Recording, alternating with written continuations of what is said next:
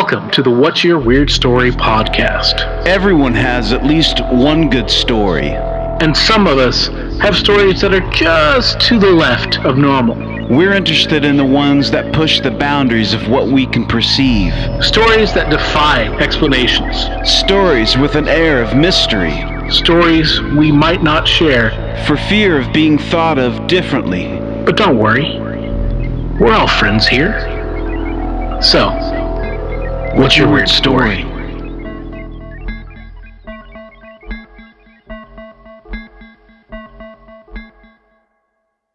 Hello, Weirdsville. It's the uh, it's the boys from the What's Your Weird Story podcast here once again. I am uh, I'm Adam Beebe, I'm Barry Johnston. and uh, we are here today. We've got another one of our kind of uh, kind of a bonus episode, if you will. Um, We had a good response with our episode last week.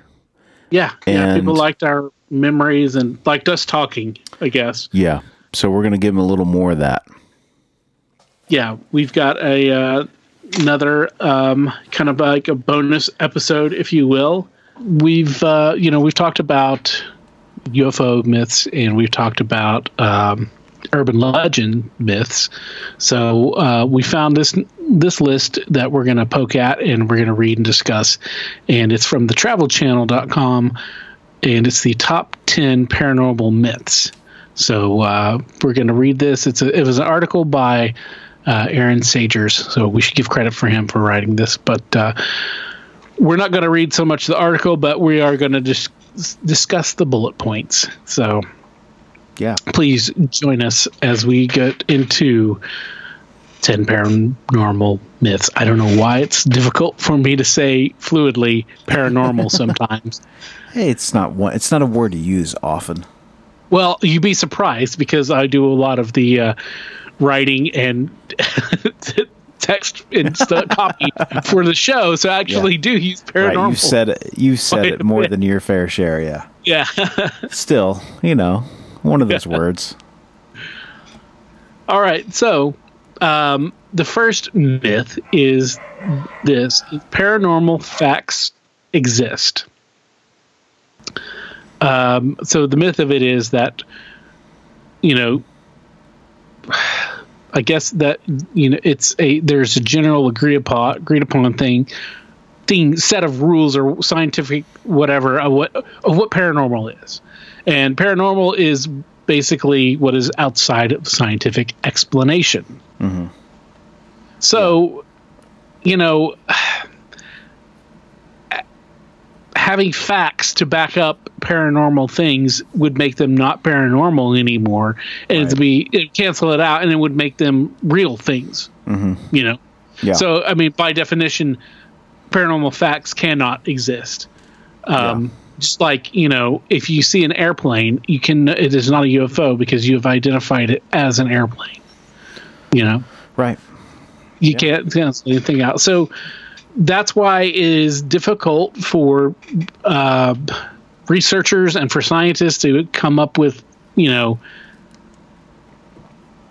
factualized fact fact based data that or data whichever it would be in this particular usage to you know say that hey this is this proves that there's something that's paranormal but you know it can't be paranormal once it's proved i guess if that makes Yeah, sense I would agree with that. I mean, there are things that we can read, like say ghost hunting, for instance. You know, Mhm. they they have a bunch of different types of equipment and mm-hmm. things that measure and register different things and capture audio and but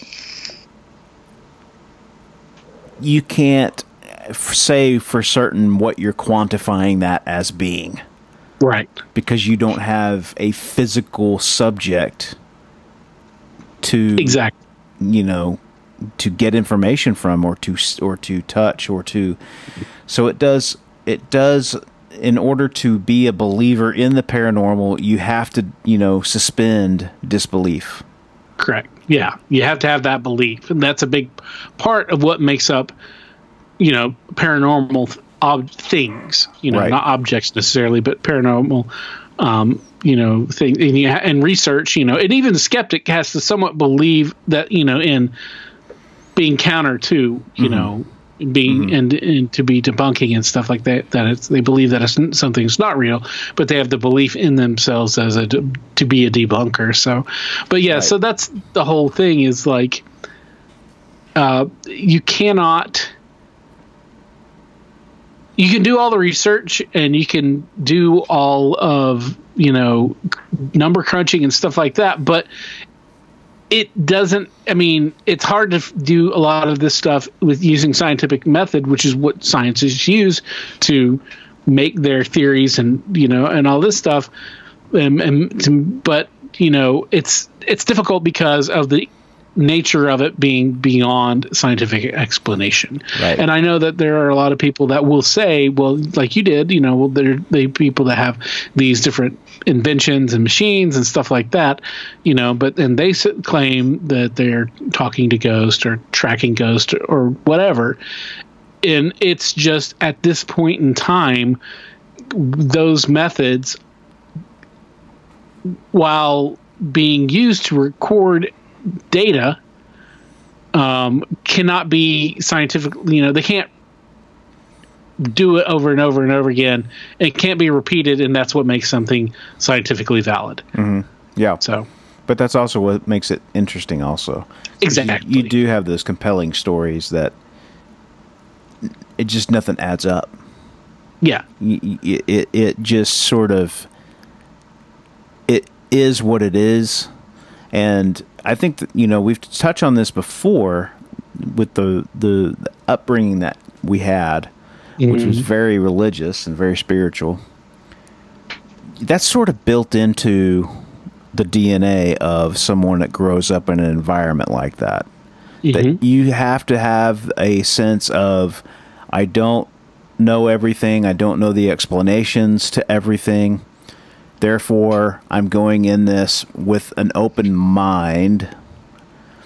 Not to say that you can't be skeptical, skeptical because you should be skeptical. I'm a, mm-hmm. I'm highly skeptical. Mm-hmm. Oddly enough, we do this show, and I'm highly skeptical. But it's more about listening to where people are coming from mm-hmm. and finding something with the story that you can relate to, and mm-hmm. not passing judgment and letting it be what it is. Because I've had weird. We've talked. You know, I've had. We've yeah. had both of us have had weird things that happened.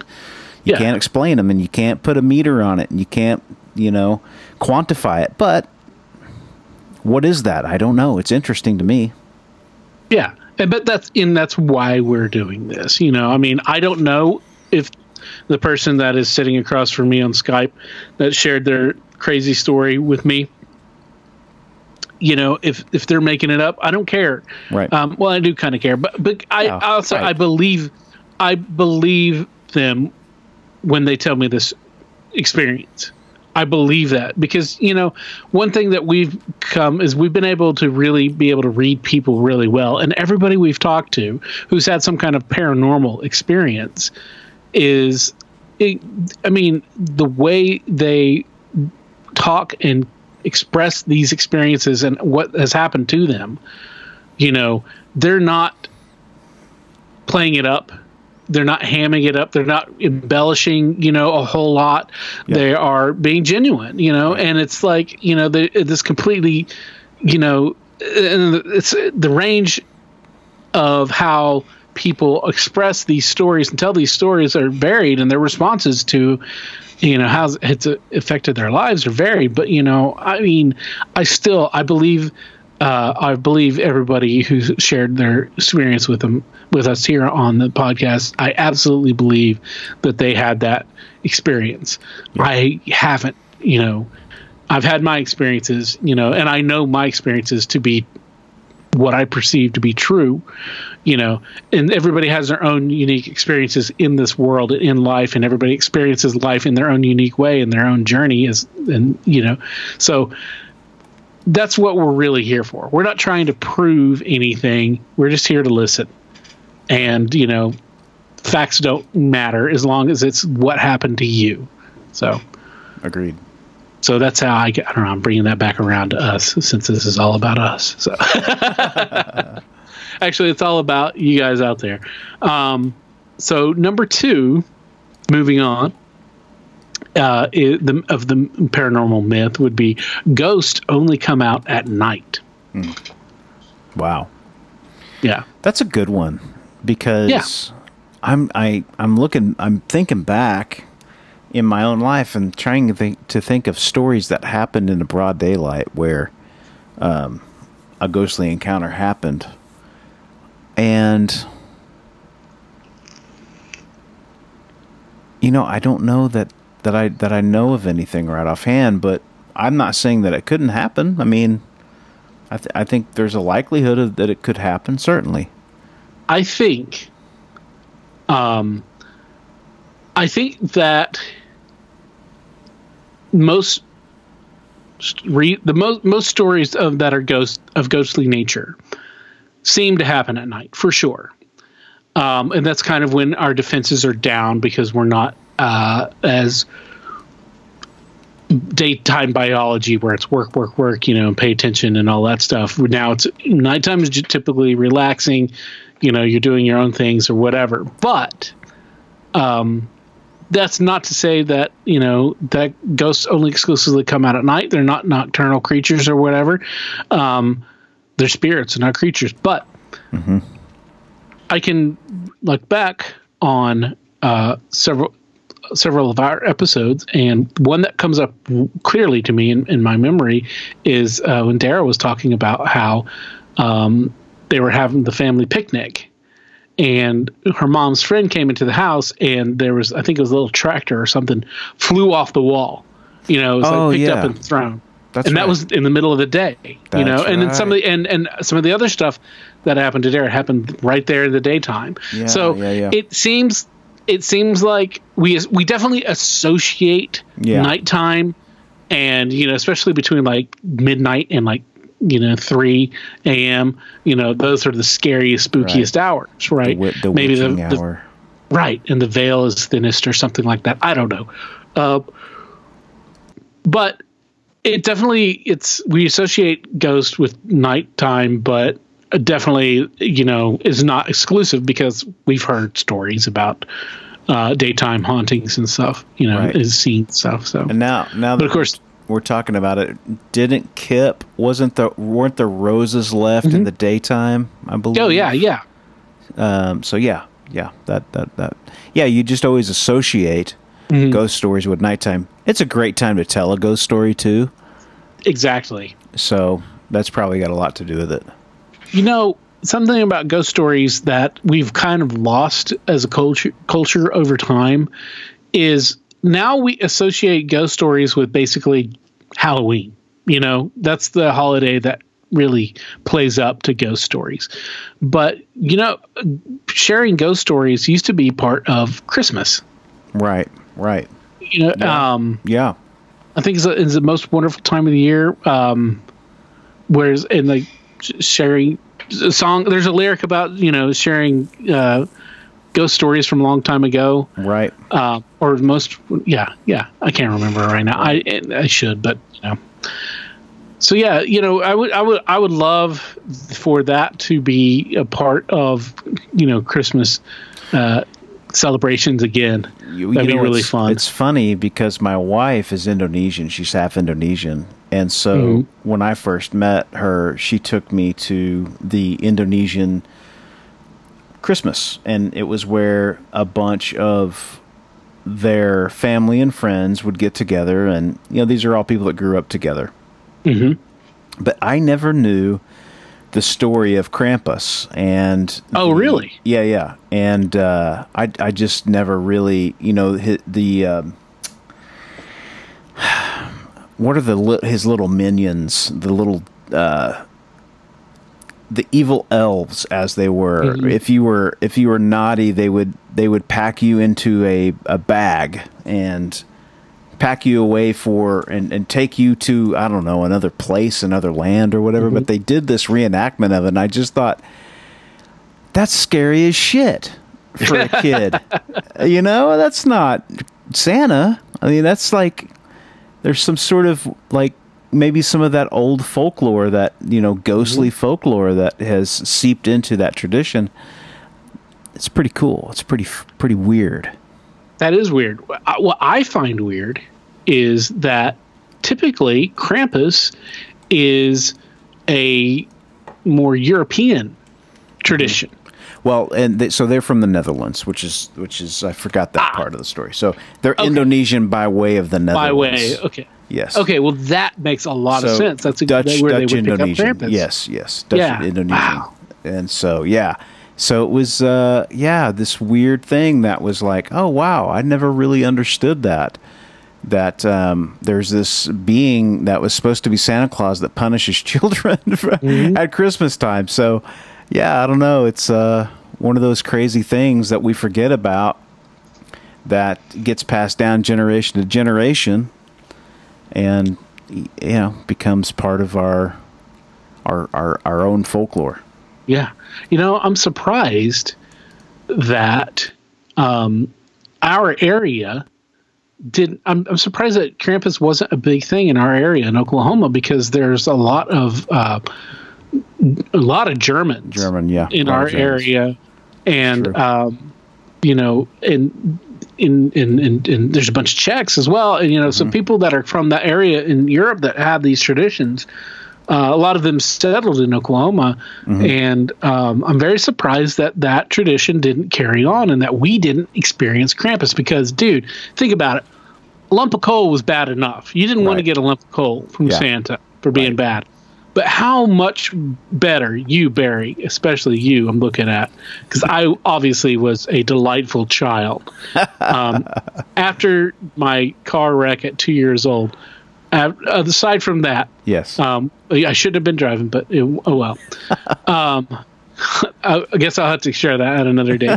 but um, think about how well, how much better behaved would you have been? oh it bit if- night and day Krampus yeah was there, and you were going to, even if it was the most simple thing where you would have just been beaten with a switch, yeah you know, because Oh, like the, all the time. Krampus, there's a huge variety in Krampus stories, and Krampus is actually making at least awareness of Krampus has been made a, a huge comeback over the past you know Uh-huh. dozen years or so. Uh-huh. So it's really interesting, but I'm I'm just kind of surprised that we didn't hear about that growing up.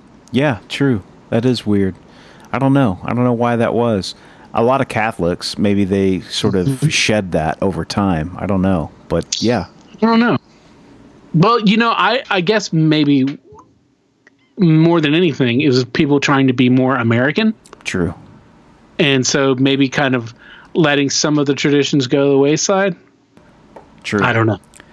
that's one of those things you know my um my mother-in-law her mother who was indonesian by way of dutch land well she was actually indonesian because they moved to uh, the netherlands mm-hmm. after the war and I like how you just called it Dutch land.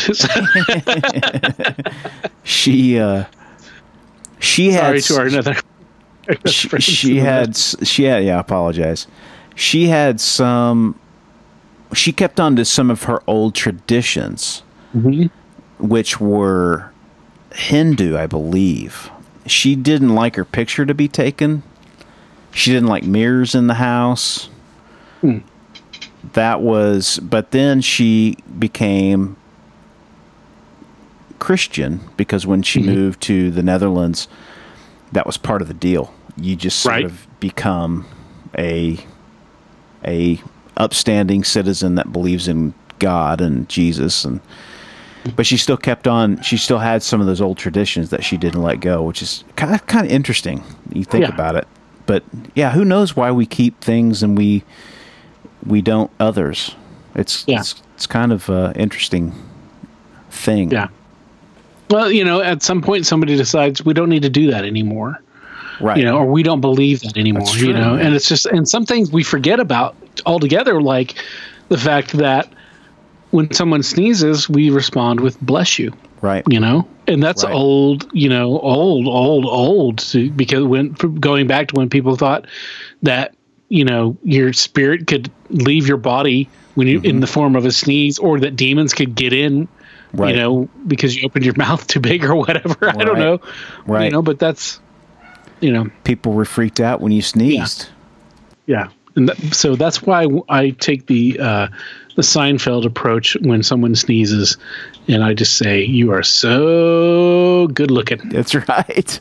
Oh, that was so great. What a great, great, great show Absolutely, man. I can watch it anytime, anywhere. So, for sure. all right. Well, number three is, and it's a real, it's a shame that uh, Jeff's not here with us um, to uh, respond to this particular myth um, because he would have a lot to say. Yes. The, and this particular myth, number three, is there's no physical evidence of Bigfoot. Now, we know that this is not true because there are tons of physical evidence Right. that suggest that there's something to this creature, being, biological entity that we call Bigfoot. Mm-hmm.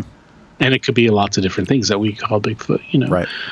But um, I mean, there's you know obviously there's tracks, Mm-hmm. you know, and yes, some of them have been faked. We know that, Yeah. but some of them are not. You know, they're they're Right. weird, you know, things that can't be explained. Going Right. back to number one, you know, Well, they um, and there was Gigantopith, pic, Gigantopithecus. yes, It, it was a real living creature on this Mhm. planet, which is every time I want to dismiss something about Bigfoot, I go back to that and I think, okay, well, we did just discover giant squids were a real thing. hmm and we thought that was, you know, a myth. a myth.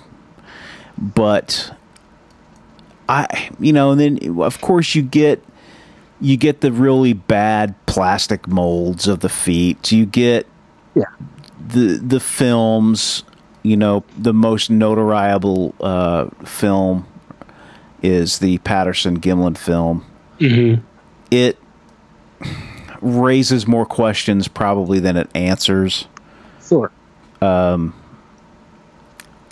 But again, it's one of those things where it's like, I want to think that it's possible. I w- it would be so cool if we were to find a creature like that. I want to, Mhm. you know, I want a part of me to remain hopeful. I guess. Yeah. Yeah. But I'm also I'm also the mindset that I want part of it never to be discovered because people would be so terrible to it. You know? Right.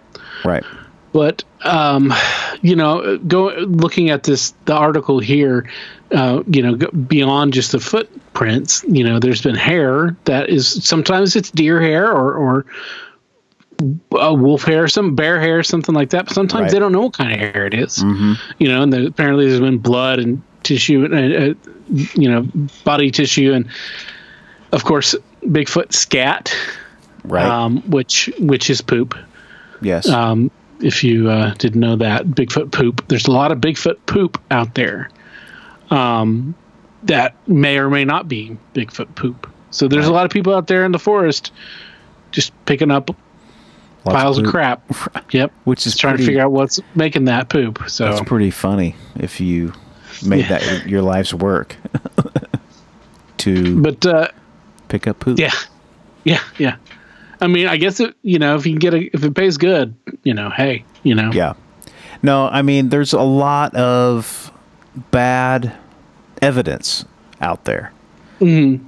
a lot of faked evidence too, We because people want to believe Correct. so badly. We saw some of right. We and we did. We saw some of that at the Bigfoot Festival. Yeah. It's easy to want to get carried away with stuff, Oh, sure.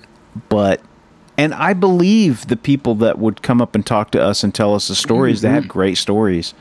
Oh, And yeah. I, I don't doubt what they saw was something. yeah. But again, I mean, I love. yeah, Oh, sorry. no, no, I, I'm i love gonna- Becky's. Yeah, I love story. Becky's story. Um, you know, seeing the the Bigfoot on the videotape. You know, Right, at at at, at Concho. I mean, it's fascinating.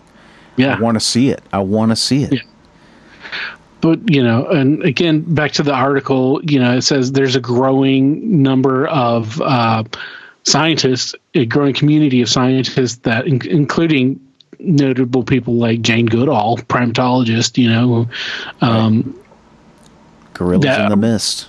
yeah, that believe that you know there could be something like a Bigfoot, and that there it doesn't require a, um, a body or fossilized records or anything like that because you know a body can be an animal's body can be broken down by Right. nature mm-hmm. in 10 days Right. Yeah, they say that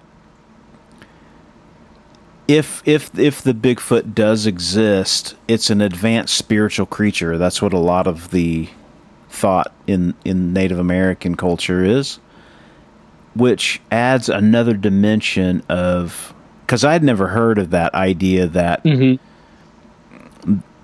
they could be a species that comes in and out of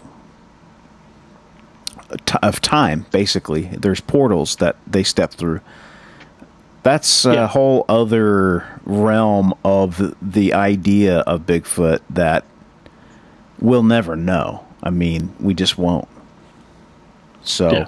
but yeah I, I like to think that, that the the door for the possibility is there but i'm with you if if if a creature like that exists probably best that we don't know yeah because it would be not good for the species. All right. Uh, now, number four. Um, this is another one that seems like uh, a no brainer, but again, I think it's just. Um, there are bit, there, there's exceptions of things that you know there are always exceptions i guess i don't know but anyway number four myth is that only old buildings are haunted Hmm. Wow. I don't agree with that. no not at all I believe i mean you grounds can be haunted. exactly the grounds can be haunted things can be haunted Right. um you know from you know spirits can i mean i'm no expert spirits can be attach themselves to objects but like yes you typically think that a old castle or an old home Yeah. or an old hospital or anything like that anything that's old it's got to have of course. uh, a ghost in it. But you know, especially when you're you look at places that are old that are not in you know the United States where Right. it's only been around for a little over you know not quite 250 years. You know, some places are definitely go back further, but still. Right. Um, but no, you always hear stories about how new places, new houses, new buildings, or whatever that are haunted, things that pop up, you know, and you know, museums and battleships and jails and all these Right. places, you know. Um, Right. Apparently, there's some cars and roads and forests that are haunted as well. So, yeah. yeah, I mean, Yeah. I think if you believe at all that anything can be haunted, then those are all possibilities. I think that really, if anything, the old houses may be more susceptible because of the structure itself being so um, uh, I don't know well, it's it's had time. and yeah yeah it's had time to have a bunch of different people in and out. You know i know that when i worked at a uh, i worked at this college called moravian college which is one of the oldest schools in the country. I believe it's the 12th oldest school. It was founded in like 1770 something like right before we were a country or right after one of the two but it's real old and part of the school grounds is the old revolutionary war hospital i think i might have told this Oh, yeah. once before uh, but they also had this victorian concert hall and when you walk into those places, you just feel it. You feel the history. You feel something something vibrant is Yeah. in in those spaces. there's part of the upstairs where they used to have the hospital part uh, where people would carve their names and the dates that they died in you know their friends or whoever would carve it into the wall and you can still see them and it's Wow. freaky and there's a really really old cemetery right outside also that is just so old that you can barely read the the headstones a lot of them are they've just Wow. been weathered aw you know to the point where you just can't see anything anymore but you feel it you you when you walk through those old cemeteries there is a very heavy feeling Mm-hmm. so to me, th- those spots could definitely carry uh, spirits. I don't know if you've been to New Orleans and, and done the the whole uh, the uh, touring of the the graveyards there, the mausoleums and stuff. No, I went to New Orleans and I saw a uh, a garage and a bar. Well, yeah, and I was Yeah, that was uh, gonna just a few months before Katrina hit when I Oh, was wow. with when I was with Art Lord. Okay. And we played a show at a in we played a show. It was in summertime, of course, and we played a show um, in somebody's you know DIY venue.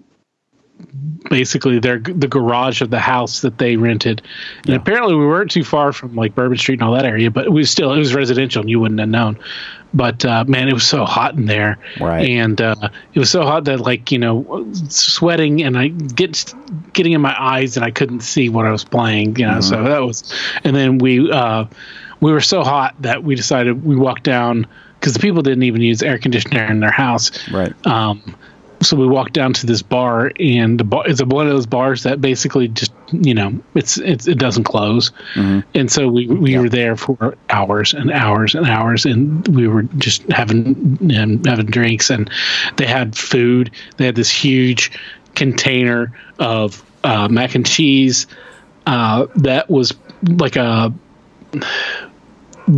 like you would get if you worked in a catering service, you know. Right, right. So it's probably like two feet long. Yeah. And like you know, and a, a foot wide or something like that. It was massive, dude. It was massive. May have been bigger than that. Yeah. Um, but uh, at the end of the night, or in the next morning, I should say, whenever we were deciding, you know, we were leaving, um, I ended up somehow we got split up. There was two. There was two of us. Um, so uh, Garrett and William went to stay at the house, and Sam and I um, went with this uh, this other guy to, over to his apartment because he had AC, and Sam and I we want AC.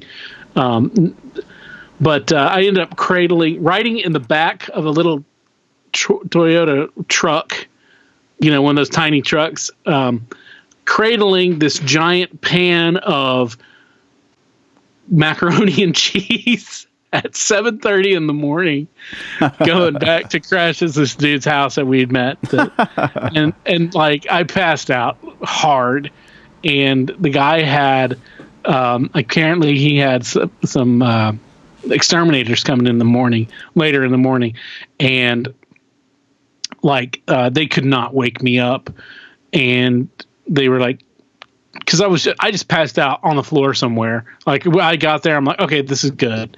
And uh, when I woke up, I was in a different room altogether. So apparently, they somehow got me up and got me to move to this other room. But uh, yeah, that was a that was an interesting, fun night. That was definitely a, a New Orleans night, but you know, Oh, yeah. on the tamer Yeah. side, but definitely still.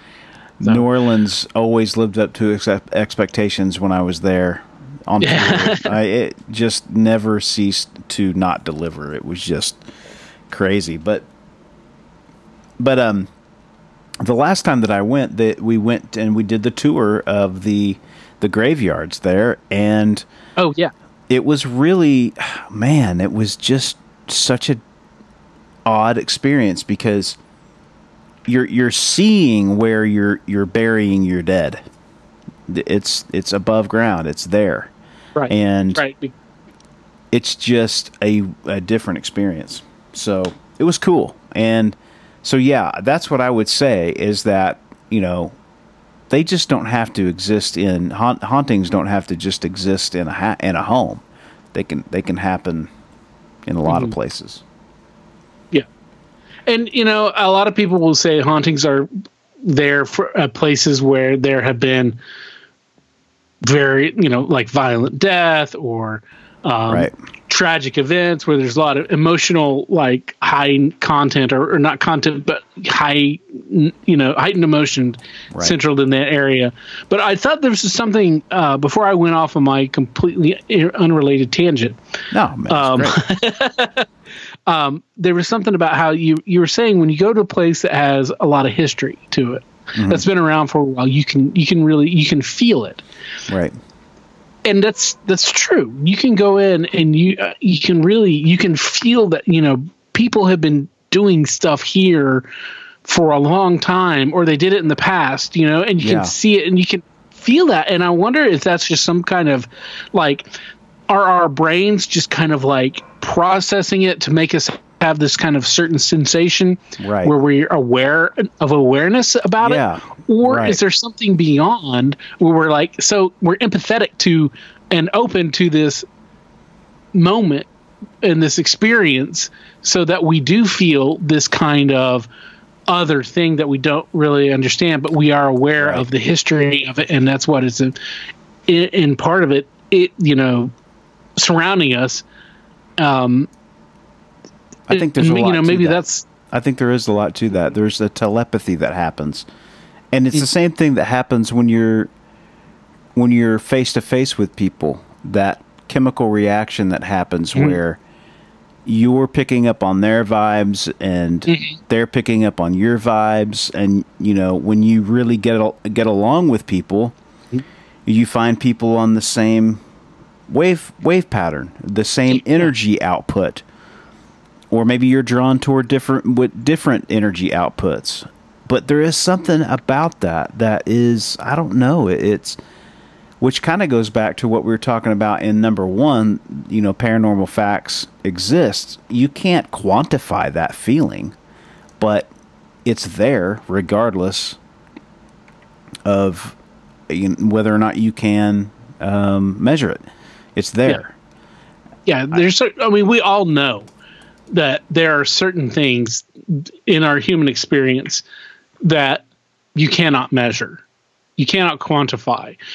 Emotional response especially is something that you can't really Right. you know quantify. And as much as i loved uh, the line in avengers endgame of i love you 3000 you know uh, that's still you know you can't express you know to a absolute degree and a measure of how much you love someone Right. or you know how much you you know don't like them or your kind of you know whatever your emotional responses to things are harder to measure you can only give it a personal experience gauge to Right. that you know they can scientists can measure your respiration you know and perspiration and you know your your heartbeat and your breathing patterns and all these other galvanic type responses and other responses physical responses but they still can't measure the actual right.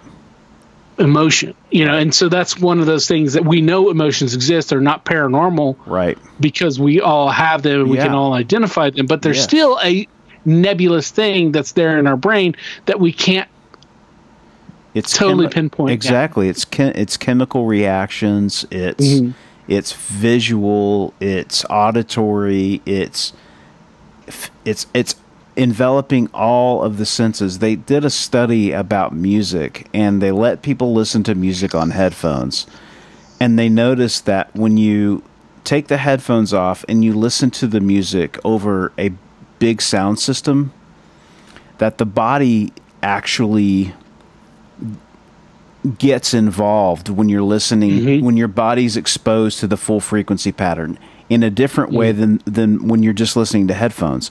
Your Yeah. body isn't experiencing the music or the sounds the same way that it is when you're the whole body's exposed. And i think that is fascinating. It's very Yeah. very very interesting.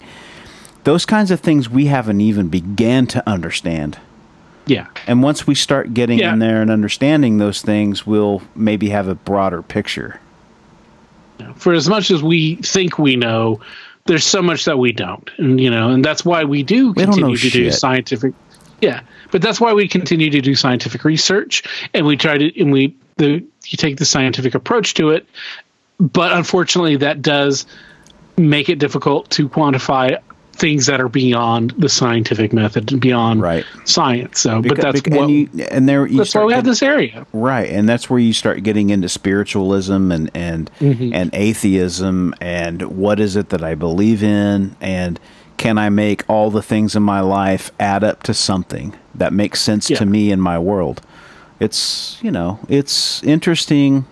I like thinking about things like that because putting yourself outside of your small problems and really helps you know helps you reposition your way of thinking and and your stance in life you know i, I think. That's the whole mm-hmm. reason why I, you know was a, a star wars fan because mm-hmm. it, it you're you're at this amazing place of entertainment and you are being bombarded with this idea that there's other worlds out there, other creatures, and it, it, I just I I'm drawn to it. Yeah. Yeah. So, uh, so yeah, it doesn't have to be an old building to be haunted. Where'd we go on that one? Uh, We went to New Orleans and uh, outer me. space, yeah, and everywhere in between, everywhere man. in between. Yep. Myth number five on our uh, list here is of the paranormal myths is that America's paranormal fascination is new. Now, this is definitely when you think about it um, in recent pop culture over the past you know decade or two.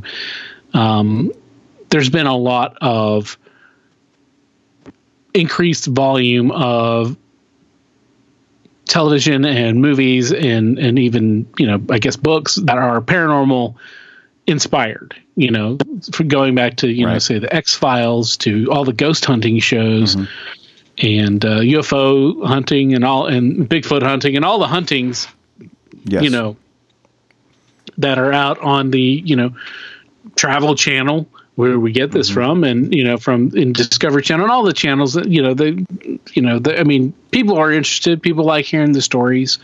Um it's not new though. It's Yeah. been with us for a long time. And in fact um the big peak of paranormal uh, interest in the United States was during a period from the uh, mid 19th century to the early 20th century. Um, that was w- part of what um of the spiritualism movement. Right. yeah, they'd hold seances and they'd have Mm-hmm.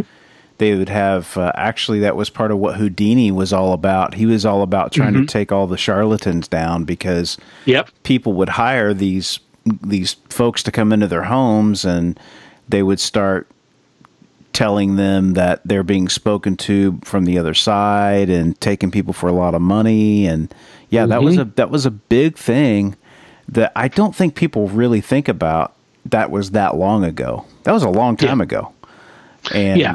yeah Yeah, for us, especially. Well, sure. yeah, but right, you know, yeah. I mean, Well, that but, was- you know, I mean, that's Right. 100, 150 years ago. Right. About you know, I mean, that's beyond most living people's right um, life, you know, living memory. But um, yeah, I mean, it was huge and it was everywhere, and there were people that were like rock stars and Right. famous because Right. they w- were spiritualists. They could, they were mediums, right Um, some you know, them, and this some is of them formed religions yeah. Oh yeah, big time, dude.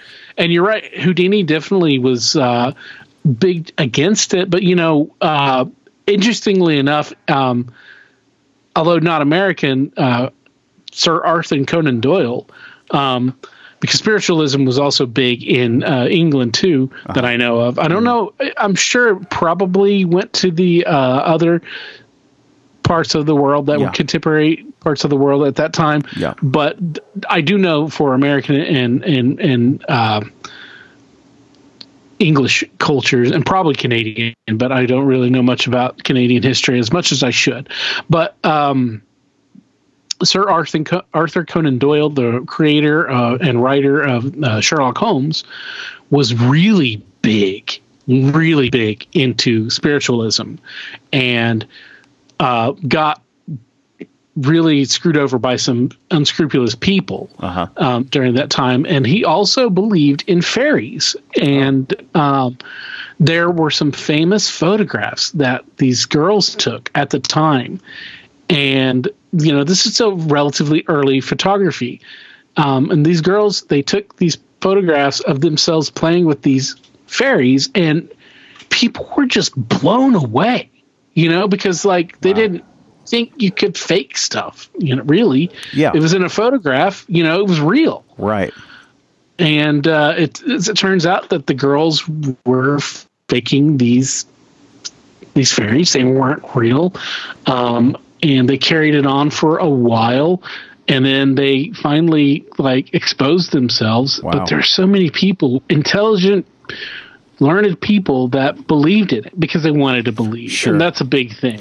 The You know, pa- that's why spiritualism was a big success. That's right, because it takes a congregation to want to get behind you. It takes you can't just run out there and become some spiritual leader on your own and, and not have followers. You know, it takes a willing party to want to be involved in that, want, wanting to believe in the unexplainable. And Yeah. it's just that that is kind of the human experience in some way. We want to be able to explain the things that you can't explain. And there's Exactly. and there's been a lot of people that have tried and and like I said have based religions off of it and we've seen it recently in our in our recent past that these things happen where people they become a part of a cult or something like that mm-hmm. and they sort of start buying into that life. What makes that person different from me? Not much. Not much. Just you know maybe i asked an uh, uh, maybe one more question than they did. Other than that they they're human beings just like us and they made they may unfortunately made a you know maybe a, a the wrong decision or a bad decision in some cases but it's it's really up to you know your your own self to figure that kind of stuff out. And that's part of the thing with spiritualism that gives you a little bit of a bad taste is when you see people that are trying to use that to manipulate a situation to get money or to you know you see it on TV even mm-hmm. You know the folks that are on TV evangelizing and passing the offering plate around while they preach in some of these arenas it's just like what is Yeah. going on here? This is so far from what the truth is that it's mind blowing that somebody would want to reach into their pocket pocket and give these jokers mm. anything. Mm. You know, But you know, again, that's like you said, it's that's the desire and willingness to believe and the need to believe, and that's why you know spiritualism was big because people wanted to believe in other methods of communicating. Uh, a lot of it was just about communicating with the dead, but there was also during spiritualism. There's a lot of other stuff that was going Right. on. I mean, there were, uh, like you said, there were new religions being born um, Self-help. during this, This- time. yeah, the self help self-help, yep. was that was kind of some of the early self help type stuff was going on. Um, so yeah, I mean, but it wasn't all just talking to the dead. It was you know there are people talking about Atlantis and pre uh, diluvian uh, societies and cultures. Right. Which, I mean pre pre the flood in the Bible and Right. stuff like that. You know, um, he, here's an interesting thing I didn't know that's that I picked up from the article that. Um, again, I wish Jeff was here to talk with us about. I don't know if he knew this, but um, in uh, 1893, future president Teddy Roosevelt wrote in his uh, journal about witnessing a a Bigfoot like creature. really? Wow. Yeah, that's some that digs Huh. some that warrants some investigation. So we're gonna Sure. have to get Hub on that and see what he can Interesting. find for us. Well, he would have been he would have been one of the ones that would have been exposed to something like that because he was doing a lot of the exploration. Mhm. So that would make sense. Yeah, he was doing a lot of uh, being out there in the woods and out west in the new area. and That's you know Right. So, but yeah, I mean, and even still, this is also some of the first the time the first mystery airships were being spotted Right. before we had, Right. you know, the, before the Wright brothers had their flight Right. in Kitty Hawk. You know, the, you were seeing stuff. There's a lot of them that were in uh, like Texas. I remember hearing a lot Right. about. Now, a lot of this also was like sensationalistic newspaper men trying to make stories to get people to buy their papers. Mm-hmm. But still, it was there. People were fascinated with it. People were hungry for this kind of thing, and you know, and it's just part of our human nature, like you said, where we want to know about the unknown. Yeah. So Agreed. cool. All right, moving on. This next one is. Uh, I'm pausing for a drink here. This next one is. Uh, I think this is kind of a generational thing, but uh, the myth is that aliens are little green men in flying saucers. Hmm. I I uh, I gotta say that. How, how do you know? yeah. how do you know?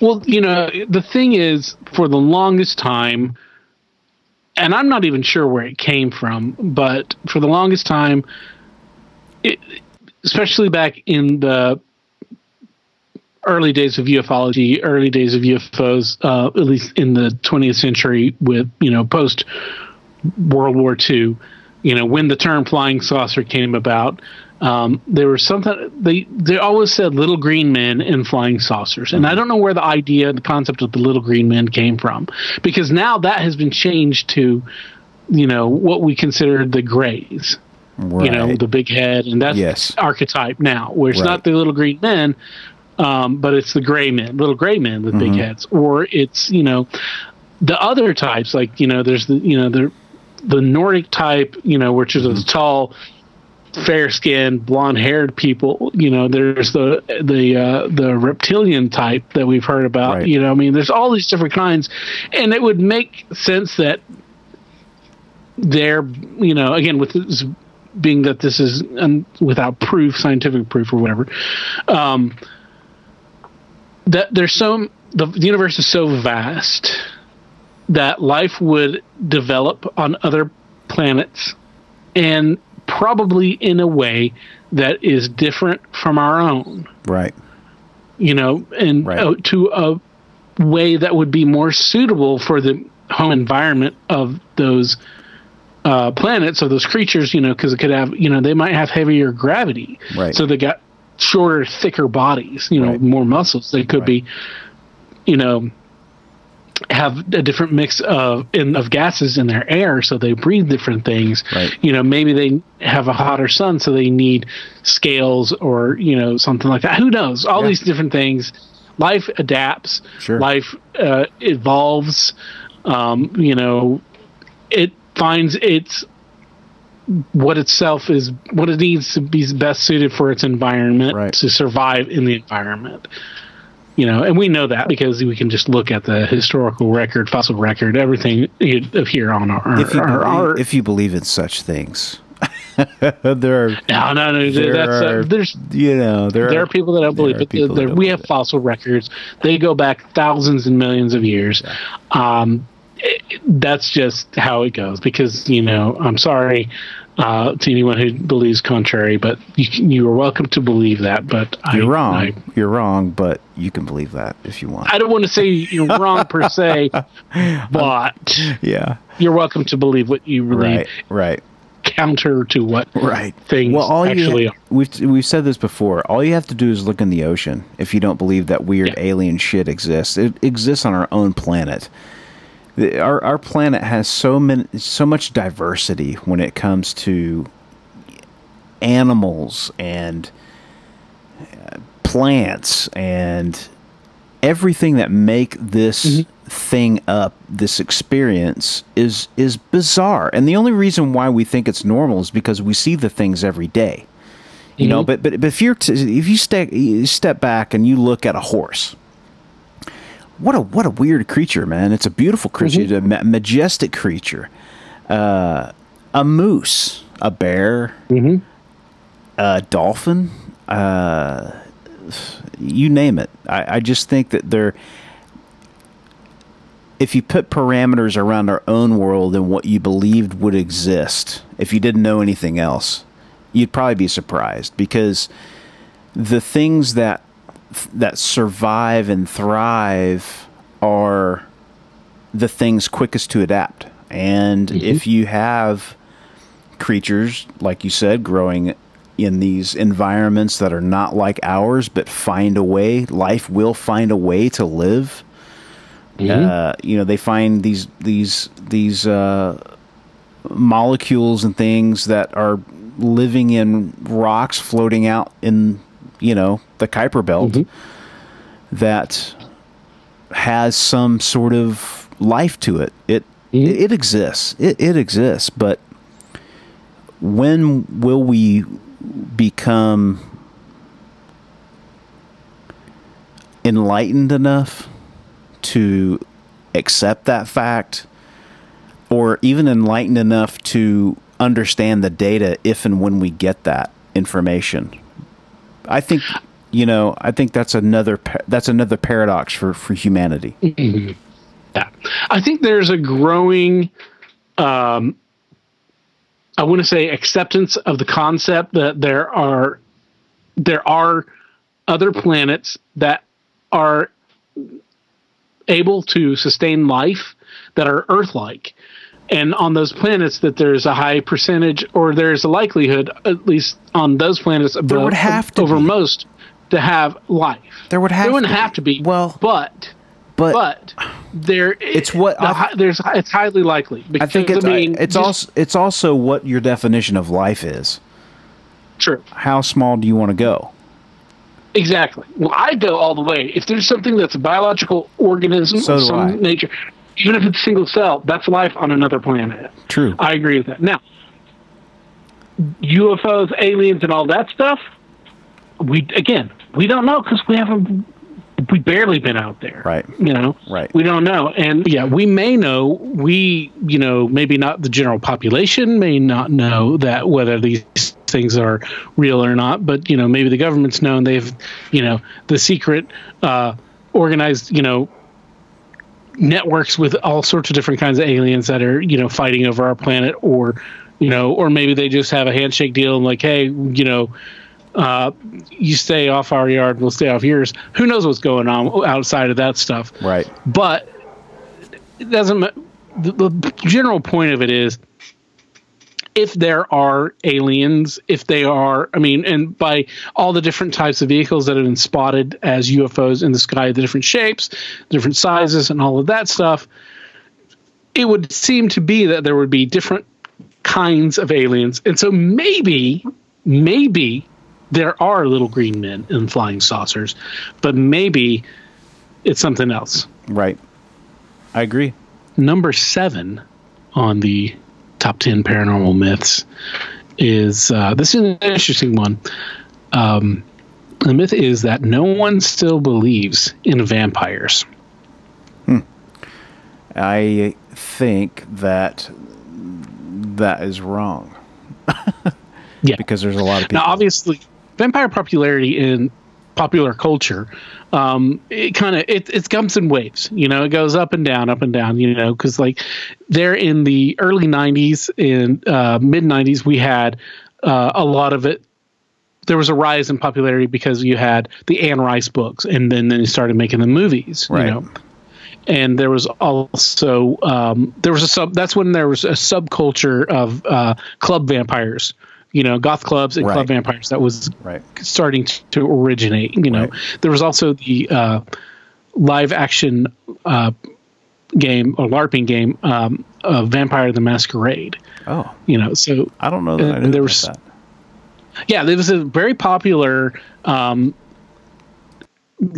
uh, role playing game, you know, kind of like a Dungeons and Dragons, except that it wasn't on a board. It was people acted it out, and Okay. then they pretended to be vampires or uh, werewolves or other creatures of the you know Okay. of the night. You know, and uh, I, you know, I, I wanted to play. I had some of the resource books and everything, and but I didn't have anybody to play with, so I just basically collected these books and and really uh, enjoyed reading them, but uh, the didn't have anybody to the lone vampire. I w- dude, I was. Um, my, my friend will, you know, uh, my friend Julie and I, we tried to play, but like, you know, it's hard to get. It's hard for two people to just play a role playing game. Yeah. I mean, now, okay, we didn't have that kind of relationship. two people can do role playing Yeah. games, you Yeah. know, Oh, yeah. but we didn't have that kind of you relationship. You can do it with two for sure. just- you sure can, Uh, or more. But you know, again, not that we were strictly friends. Um, but anyway, so yeah, so then you know, it kind of went down again, and then it popped back up when in popularity with like all the uh, the Twilight books Right. and and then the Vampire Diaries Right. TV series and all of that stuff. You know, came back and True Blood. That was another Right. big you know series that made it. You know, but vampires have always been sexy. You know. Yeah, and it's I think it really is interesting when you think back on the real story of Vlad the Mm. Impaler and, and Mhm. just that lore of a young mind reading those stories and just the Mhm. brutality of of what he Yeah. did and how that morphed into he was bloodthirsty and uh it's just it's interesting but yeah there's there is certainly people out there that not only still believe in vampires but are vampires and you Yeah. know like we were saying before it does depend on what your definition of a vampire is i mean you know are they getting Mm-hmm. younger by drinking blood you know i don't know uh, but The Hey. answer's no. Hey, well, as long as it's consensual blood, you know, uh, letting, then Consensual hey, bloodletting is fuck it. cool, man. I mean, some people really get into that, you know, right, and more power to them. But they definitely are fetishizing the vampire. They're not actual vampires. They can say they're vampires, but they're not actual living dead. They have not died and they come Right. back, no matter what they say. right, Um, but there are still parts of the world um, that where these be these supernatural creatures that exist off of feeding off of blood, whether it be from livestock or from people. There are parts of the world that people are still believe that these are real. You know that they're real things, Right. and um, you know, I mean, in Europe and, and in, in Asia and in the in India subcontinent and places like that, but also, you know, in Latin America, there's still these things. You know, it's just it's a different culture and a different look at vampires, and it's but you know that's a different idea of concept of vampires. But you know, I mean, even there's even you know chupacabra, that's a vampire kind of thing. Yeah. you know, the goat sucker. So. right. That's true. So, so yeah, so people do believe in vampires. People believe they are vampires. You know, there's some mental um, problems. I don't. They may not problem, but they're uh, diagnoses that of people who think that they have they are vampires, and that's a mental thing. So, yeah. yeah. So you know, the, the belief in vampires outside of the United States and outside of you know a lot of the uh, Western world, as it's called, still very much believe, um, in you know, in these bloodsuckers Yeah. still flying around. Right, right. Modern zombies are supernatural. That's the myth. Bath salts would differ.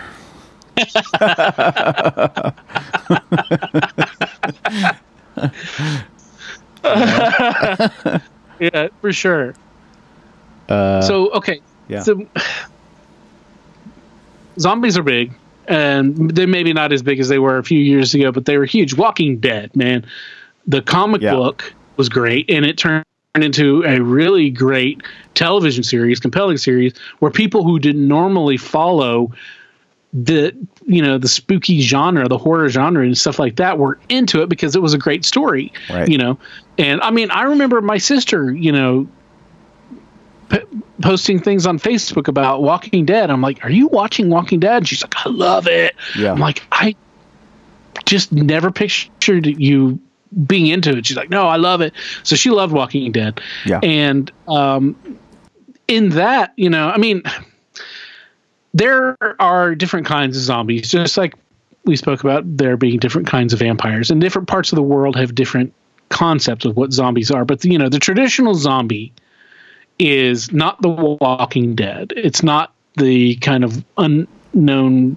you know, where the dead body rises from the grave because of something we don't really know. Right. Biological, you know, you know, uh, experiment gone wrong or something like that. Right. That uh, you know, I mean, so that you know, contemporary zombies are all science monsters. You know, they're all like, oh, we did created some kind of super virus that animates the dead, or you know, makes people die, and then they act like zombies.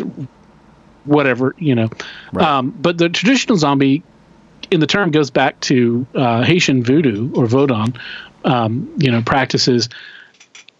And those were not, I mean, they were believed to be supernatural, but they're not supernatural things. They're just, they're, there were people who were basically drugged up on all, all these, these kind different kinds of things um, that made them seem to die. And then when they were resurrected, quote unquote, they were in a state to where they couldn't very well respond. You know, they're very almost catatonic, and Right. that's where, you know, traditional z- zombies kind of come from that.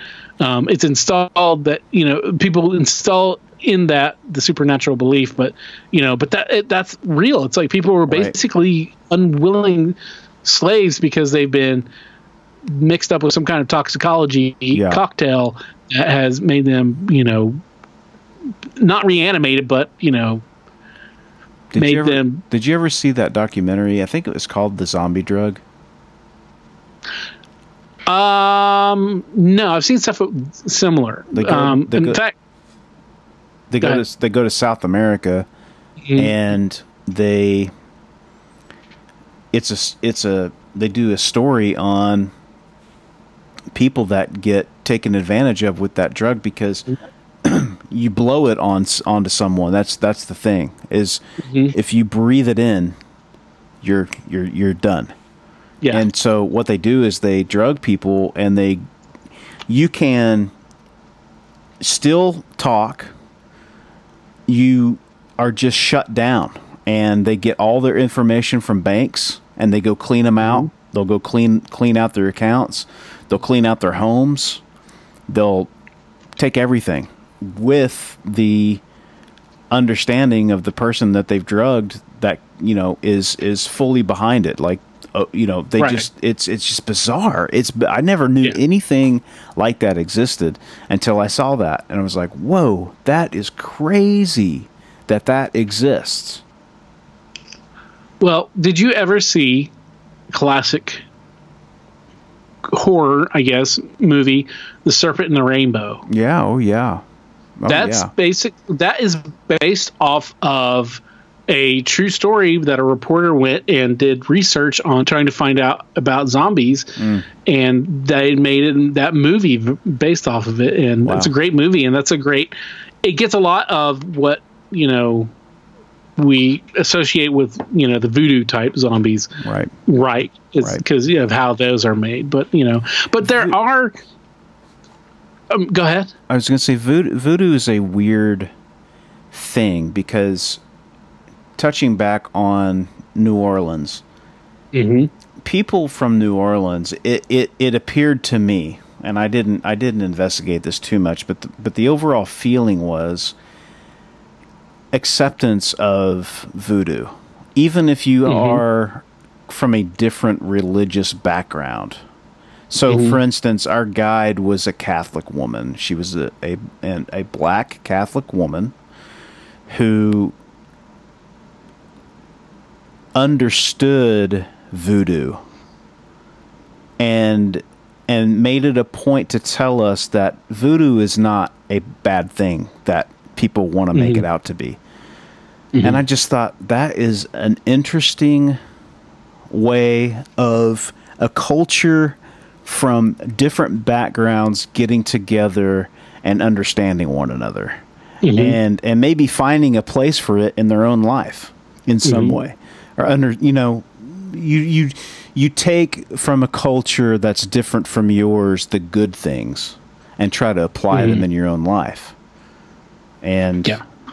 you know i just think um, i don't know. I thought that was pertinent Well, because because it's not all it's not all what you think it is it's not you know terrible intent Mm-hmm. Yeah. and things like that Yeah. certainly can And for be. those, yeah, for sure. Well, everything can be used as a weapon. Correct. You know, the bible or a banana rack. right If you a banana rack, if you want to go back to Visitor Ten, but um, voodoo.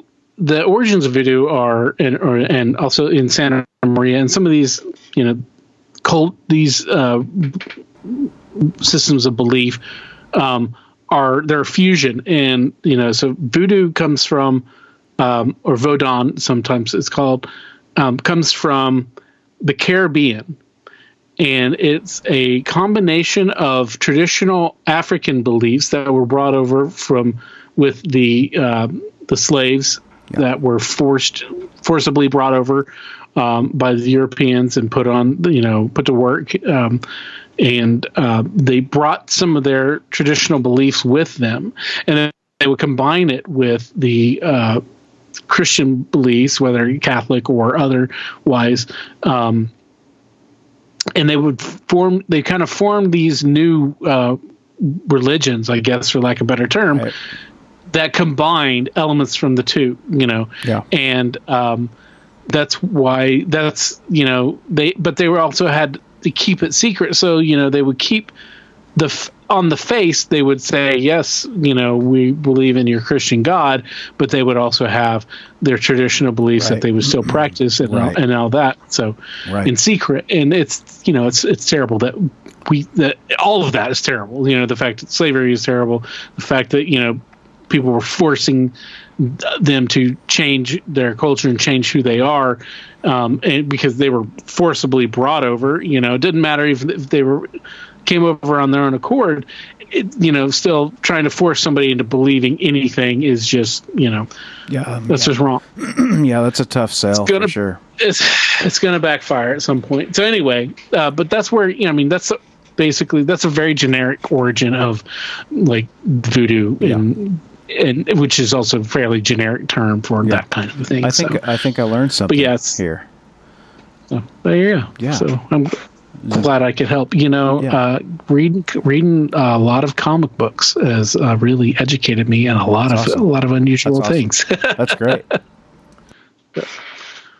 Cool. All right. Well, moving on because we are getting kind of long-winded as we tend to do. Um, this is a really important myth, and I think it's something that we've, in a way, we've touched on earlier, um, when with number one and at other points. But uh, number nine myth is uh, skeptics and believers don't get along.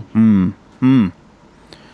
Interesting that's that's loaded that's a loaded Yeah. question there's a bunch of Yeah. angles you could go on that Exactly.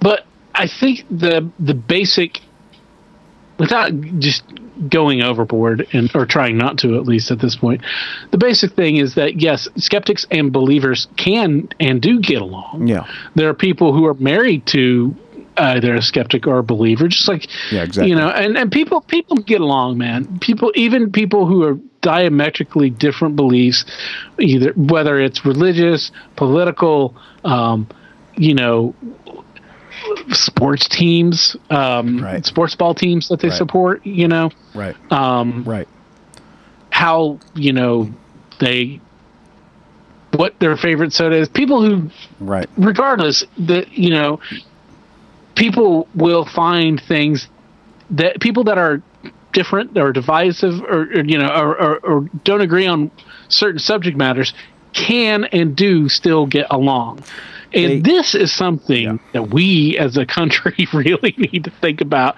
and get over and start doing Well, that's why this is the greatest country in the world is because it's mm-hmm. diverse. That's what this country was founded on. And when you, when you go to communities that are diverse, you're looking at something that doesn't exist anywhere else. I mean, it, it mm-hmm. exists in some form, sure, in other countries, but at the scale that it exists here is really it's it's a phenomenal thing that we are a part of. And we learn from one another and we you know if you look back you think back on the time when we abolished slavery that wasn't that long ago. No. and so we have we still have a lot of healing to do in that regard.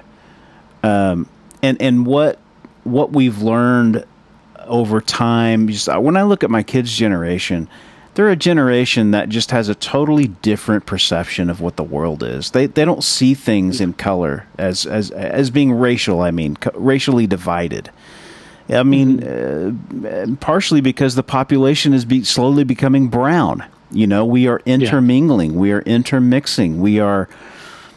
Uh, yeah, anytime you put people in a, a in a big experiment like this, the sort of the truth will just sort of happen. It will unveil itself. And the one thing I think that we're understanding about one another is, on a basic level, humans are compassionate creatures.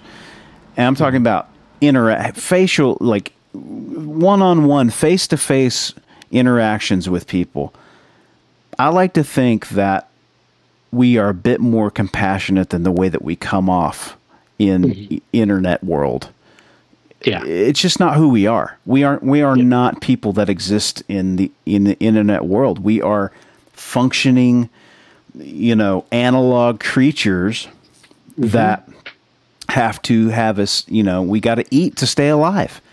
We have to have family. We we are pack animals. We need mm-hmm. other people. And so i think skeptic you know and the believer are at the opposite ends of the spectrum but that doesn't mean they can't find common ground somewhere Exactly. Yeah, and you know, relating back to what you're saying, it's all learned behavior. And if you know, and being a skeptic or being a, a believer or being against somebody or you know thinking you're better than something or other, you know, that's learned behavior. That's something that is taught, and I think that's something that is being.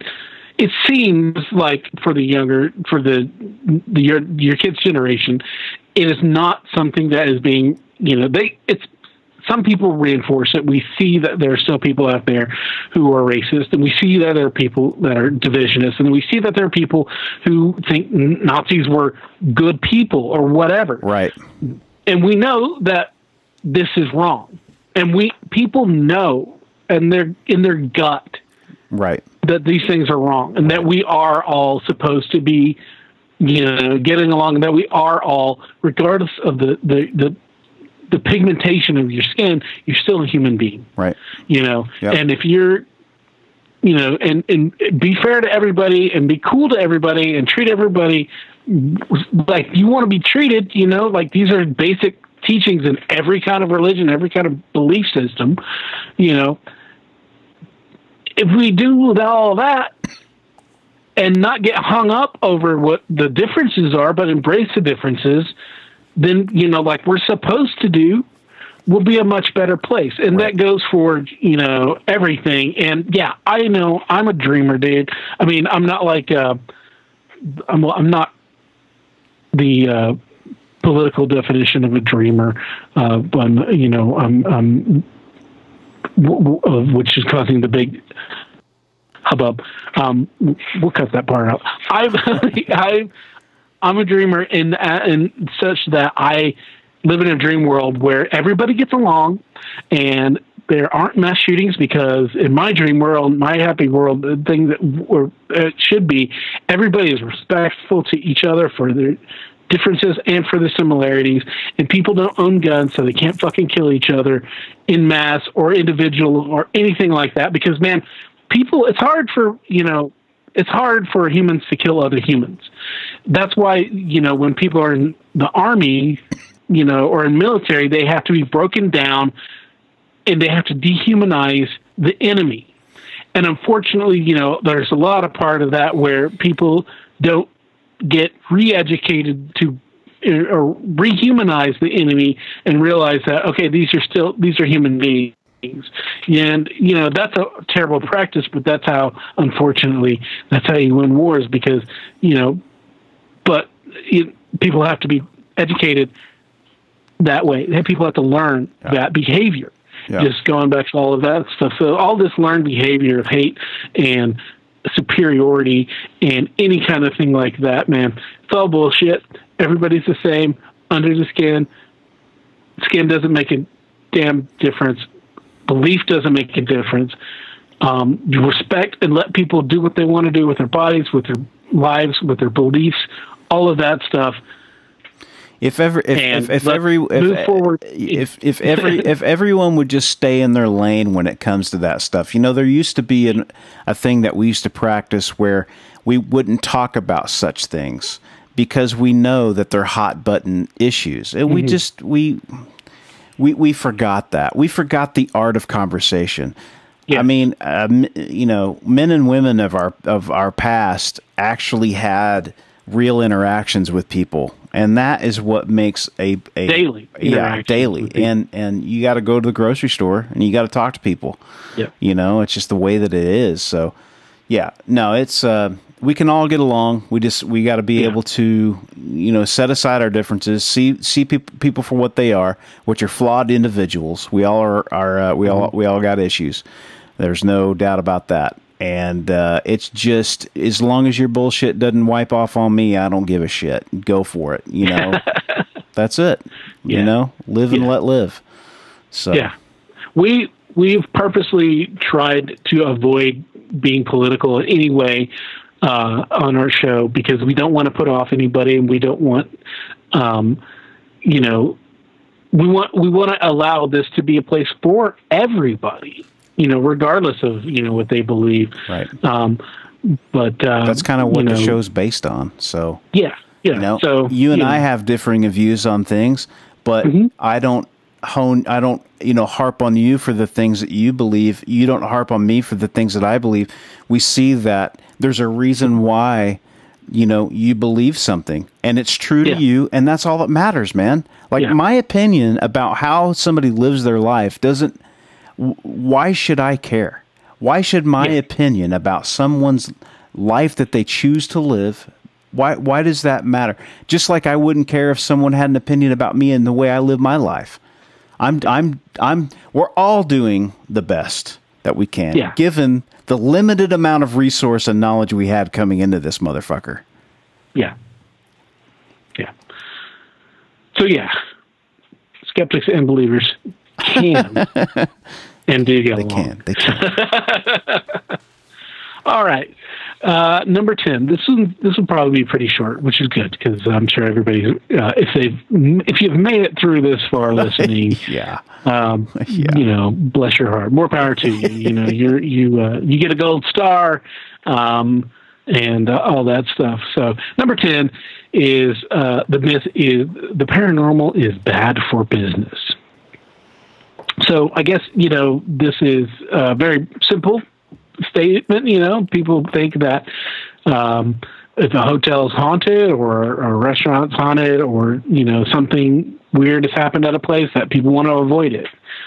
Um, yeah, I could see that, but that's I think yeah, that's true in some accounts, right. but I would imagine that that uh, there's enough wacky people out there like myself that want to yeah. go to these places that you're you're getting enough traffic, I'd imagine, especially well, especially in in uh, uh, on the East Coast.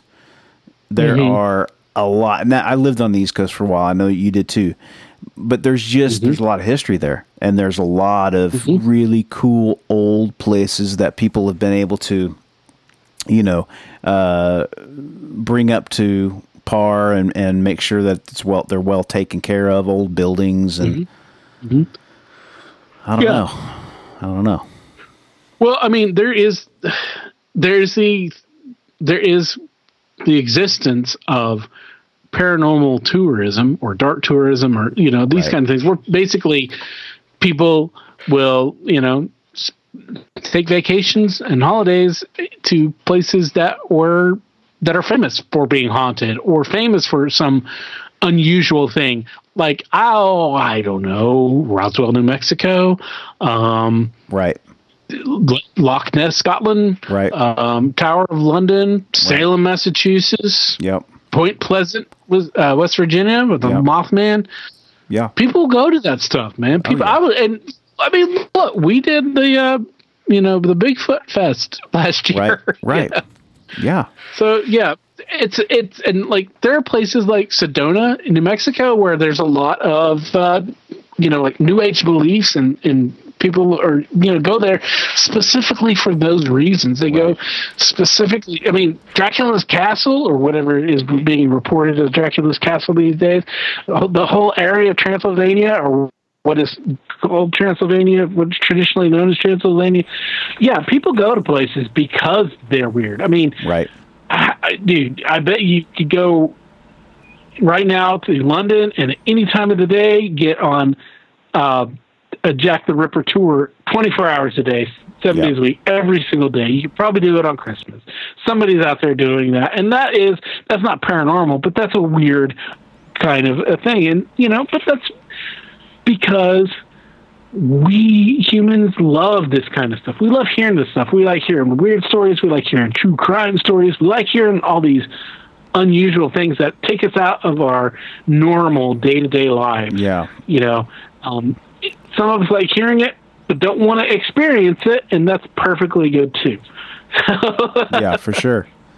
For sure. Sometimes it's good just to hear the story and put yourself in their shoes and, and be good with that. I, I've had that plenty of times over the uh, the last year. Uh, I'm happy to not have the experience, but live that experience with them as they're telling the story. It's yeah. it's a good thing. It's a good thing, and they're. I think keeping the genre of storytelling itself is also a good thing, and um, you know, giving a place for people with paranormal experiences to come and talk about them. And I mean, if you look at what's on TV, it's, there's a lot of paranormal stuff on TV. I think I think the paranormal community is doing okay. Yeah. Yeah. Exactly. Yeah. Cool. Hey, thank you guys again for coming and, and joining us, and uh, hope that you've enjoyed uh, this type of episode and would like to hear some feedback from you. Yeah, that was a lot of fun uh, talking about all those um, myths, I guess. But uh, yeah, it's you know it's a break from what we normally do. We've had a couple of weeks of breaks, but we we're returning to our regular uh, guest, you know, conversation storytelling experience uh, format next week. Uh, but let us know.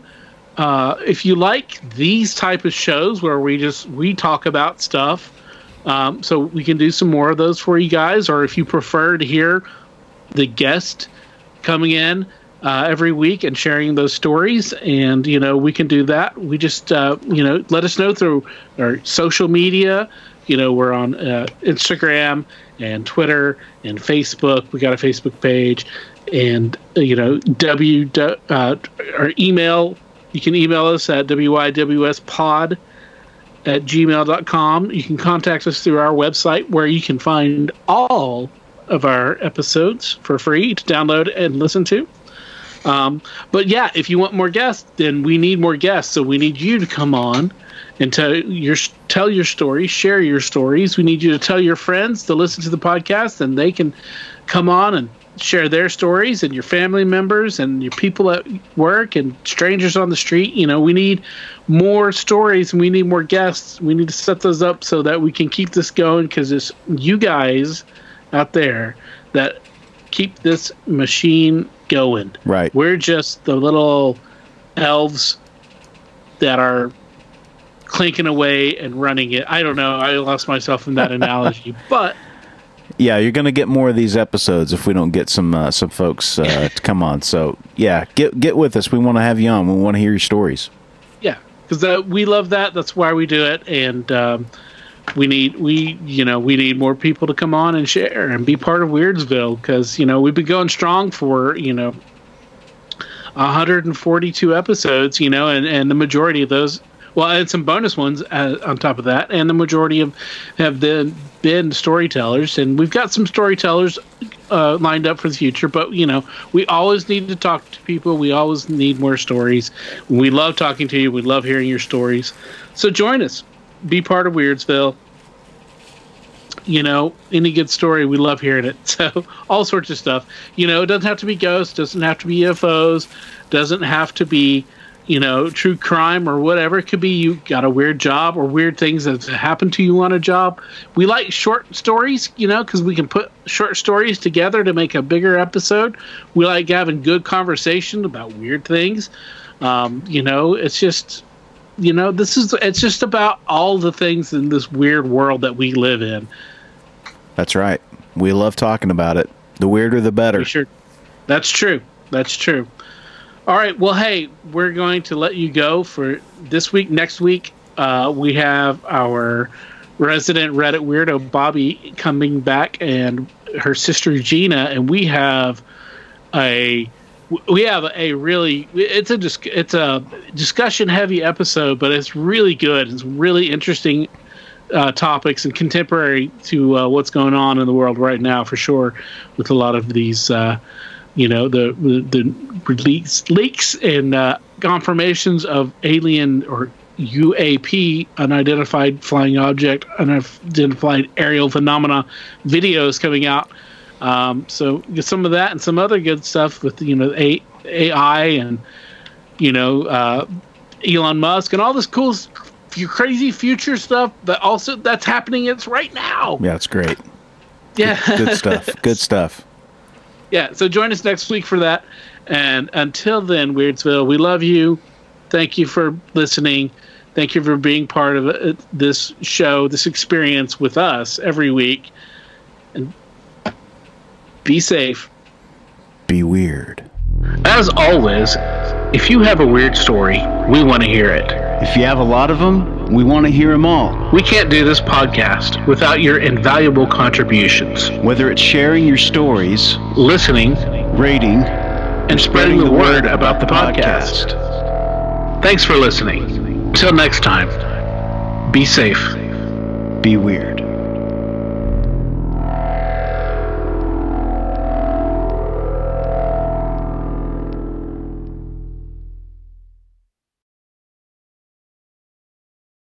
The stories presented on the What's Your Weird Story podcast are, to our knowledge, true experiences that our guests have had. We can't take the time to research all claims made, and besides, it's just not as fun.